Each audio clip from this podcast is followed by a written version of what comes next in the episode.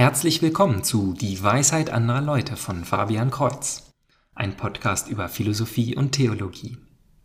In Episode 31 lese ich aus den ersten Kapiteln des Buches A Pilgrim Regress von C.S. Lewis, allerdings auf Deutsch übersetzt.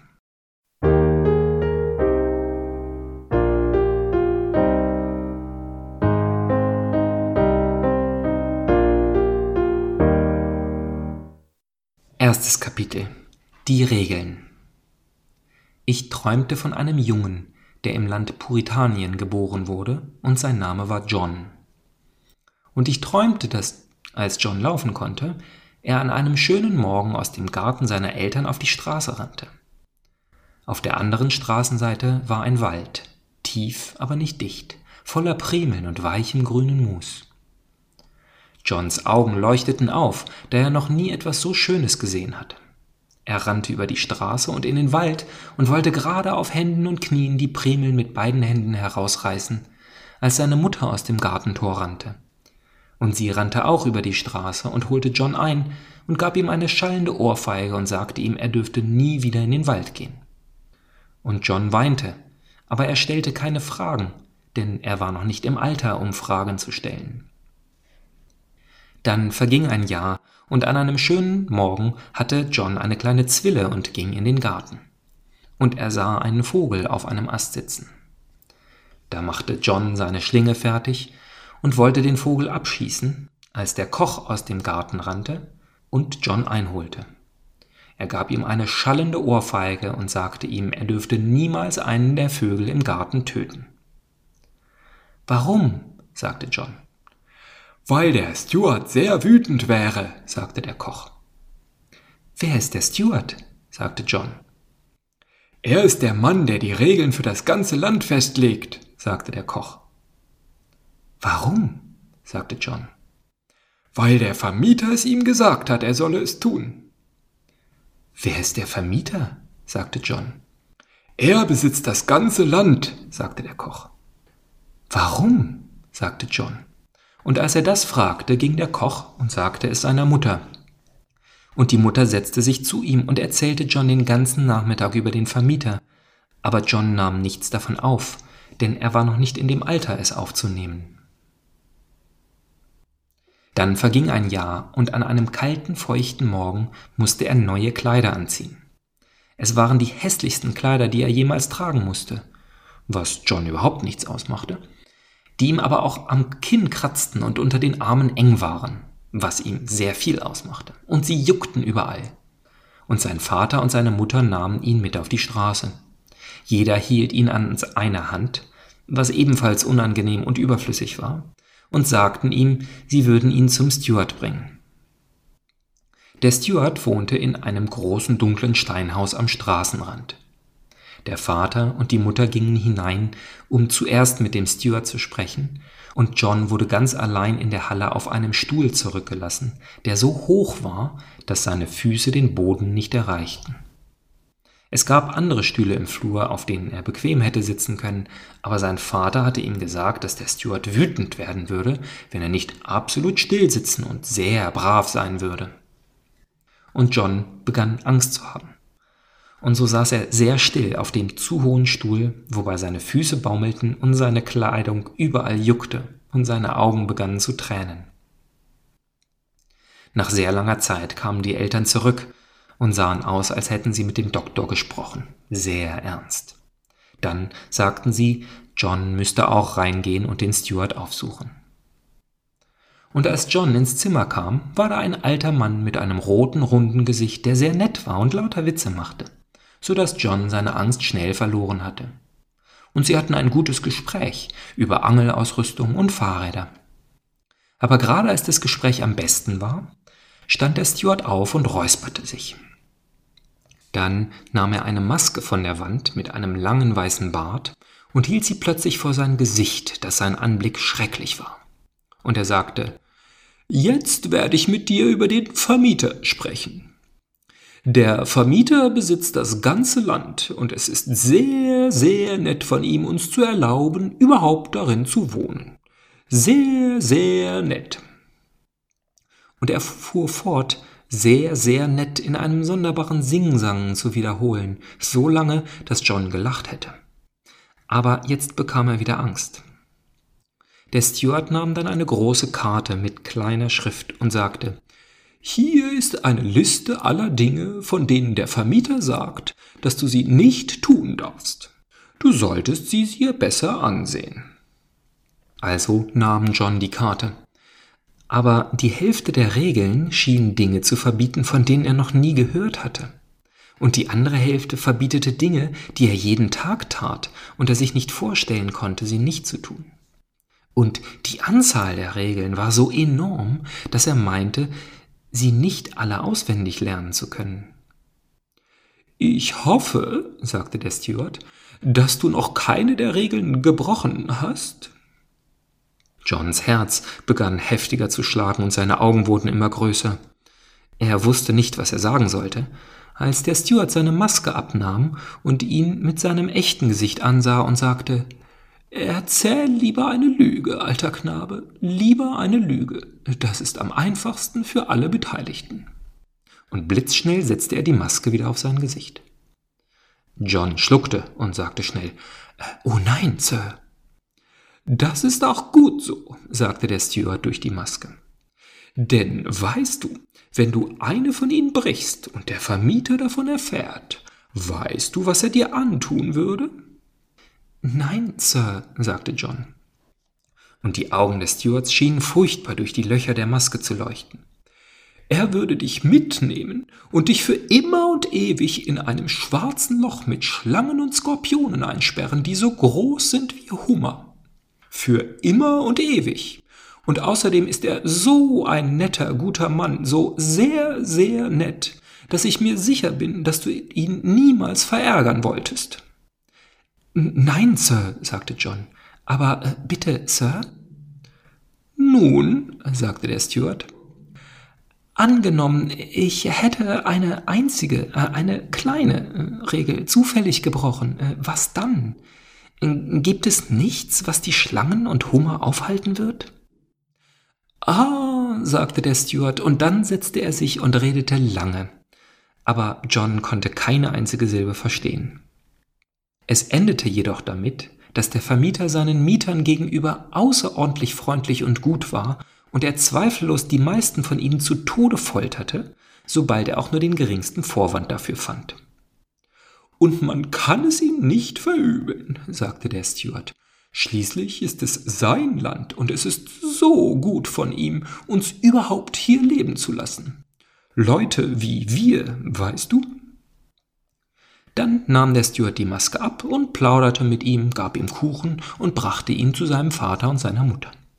Und gerade als sie gingen, bückte er sich und flüsterte John ins Ohr Ich würde mich nicht allzu sehr darum kümmern, wenn ich du wäre. Und gleichzeitig drückte er John die Regelkarte in die Hand und sagte ihm, er könne sie behalten.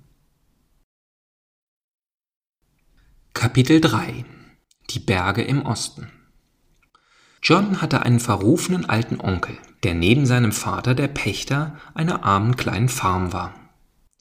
Eines Tages, als John aus dem Garten hereinkam, fand er einen großen Trubel im Haus. Sein Onkel saß mit aschefarbenem Gesicht da. Seine Mutter weinte. Sein Vater saß sehr still mit einem ernsten Gesicht, und inmitten von ihnen war der Steward mit seiner Maske. John schlich zu seiner Mutter und fragte, was los sei. Der arme Onkel George muss ausziehen, sagte sie. Warum? sagte John. Sein Mietvertrag ist abgelaufen. Der Vermieter hat ihm die Kündigung zugesandt. Aber wusste er nicht, wie lange der Mietvertrag dauert? Oh nein, das wussten wir nicht. Wir dachten, er hätte noch viele Jahre und Jahre mehr. Und ich bin mir sicher, der Vermieter hat uns noch nie vorgewarnt, dass er ihn von einem Tag auf den anderen rausschmeißen würde. Ah, aber es braucht keine Vorwarnung, unterbrach der Steward. Sie wissen, er hat immer das Recht, jemanden zu verweisen, wann immer er es wünscht. Es ist sehr gut von ihm, irgendjemanden von uns überhaupt hier bleiben zu lassen. Sicher, sicher, sagte die Mutter. Das versteht sich von selbst, sagte der Vater. Ich beschwer mich nicht, sagte der Onkel, aber es scheint ganz schön grausam. Überhaupt nicht, sagte der Steward. Sie müssen nur zum Schloss gehen und an das Tor klopfen und den Vermieter selbst sehen. Sie wissen, dass er sie nur hier rausholt, um sie woanders bequemer unterzubringen, oder? Onkel George nickte. Er schien nicht in der Lage zu sein, etwas zu sagen. Da plötzlich sah Vater auf die Uhr. Dann sah er zum Steward auf und sagte Nun, ja, sagte der Steward. Dann wurde John in sein Schlafzimmer geschickt und aufgefordert, die hässlichen und unbequemen Klamotten anzuziehen. Und als er die Treppe hinunterkam, bekam er eine kleine Maske zum Aufsetzen. Und seine Eltern setzten auch Masken auf. Und dann dachte ich in meinem Traum, dass sie versuchten, Onkel George eine Maske aufzusetzen. Aber er zitterte so sehr, dass sie nicht an ihm blieb. Also mussten sie sein Gesicht so sehen, wie es war und sein Gesicht wurde so schrecklich, dass jeder in eine andere Richtung schaute und so tat, als würde er es nicht sehen. Sie brachten Onkel George mit viel Mühe auf die Beine, und dann gingen sie alle auf die Straße. Die Sonne ging gerade am Ende der Straße unter, weil die Straße von Osten nach Westen verlief. Sie wandten dem schillernden westlichen Himmel den Rücken zu, und dort sah John die Nacht über die östlichen Berge vor sich gleiten. Das Land fiel nach Osten zu einem Bach ab. Und diese ganze Seite des Baches war grün und kultiviert. Auf der anderen Seite des Baches stieg ein großes schwarzes Moor an, und dahinter befanden sich die Klippen und Abgründe der unteren Berge und hoch über ihnen wieder die größeren Berge. Und ganz oben befand sich ein Berg, der so groß und schwarz war, dass John Angst davor hatte. Ihm wurde gesagt, dass der Vermieter dort oben sein Schloss hat. Sie stapften eine Zeit lang nach Osten, immer bergab, bis sie an den Bach kamen. Sie waren so tief, dass der Sonnenuntergang hinter ihnen außer Sicht war. Vor ihnen wurde es mit jeder Minute dunkler, und der kalte Ostwind wehte aus der Dunkelheit direkt von den Berggipfeln. Als sie ein wenig stehen geblieben waren, sah sich Onkel George ein oder zweimal nach ihnen um und sagte Oje, oje, mit einer lustigen kleinen Stimme wie von einem Kind. Dann trat er über den Bach und ging das Moor hinauf. Es war jetzt so dunkel und es gab so viele Höhen und Tiefen im Moorland, dass sie ihn fast sofort aus den Augen verloren. Niemand sah ihn jemals wieder. Nun, sagte der Steward und löste seine Maske, als sie nach Hause gingen, wir alle müssen gehen, wenn unsere Zeit gekommen ist. Das stimmt, sagte der Vater, der seine Pfeife anzündete.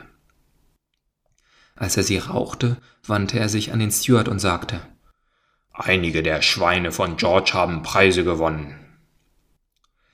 Ich würde sie behalten, wenn ich sie wäre, sagte der Steward. Es ist jetzt nicht die Zeit für den Verkauf. Vielleicht haben Sie recht, sagte der Vater. John ging zu seiner Mutter hinüber. Mutter, ja, Schatz. Wird der Vermieter Onkel George in das schwarze Loch stecken? Wie kannst du es wagen, so etwas über deinen armen Onkel zu sagen? Natürlich wird er es nicht. Aber hatte Onkel George nicht alle Regeln gebrochen? Alle Regeln gebrochen? Dein Onkel war ein sehr guter Mann. Das hast du mir vorher noch nie erzählt, sagte John.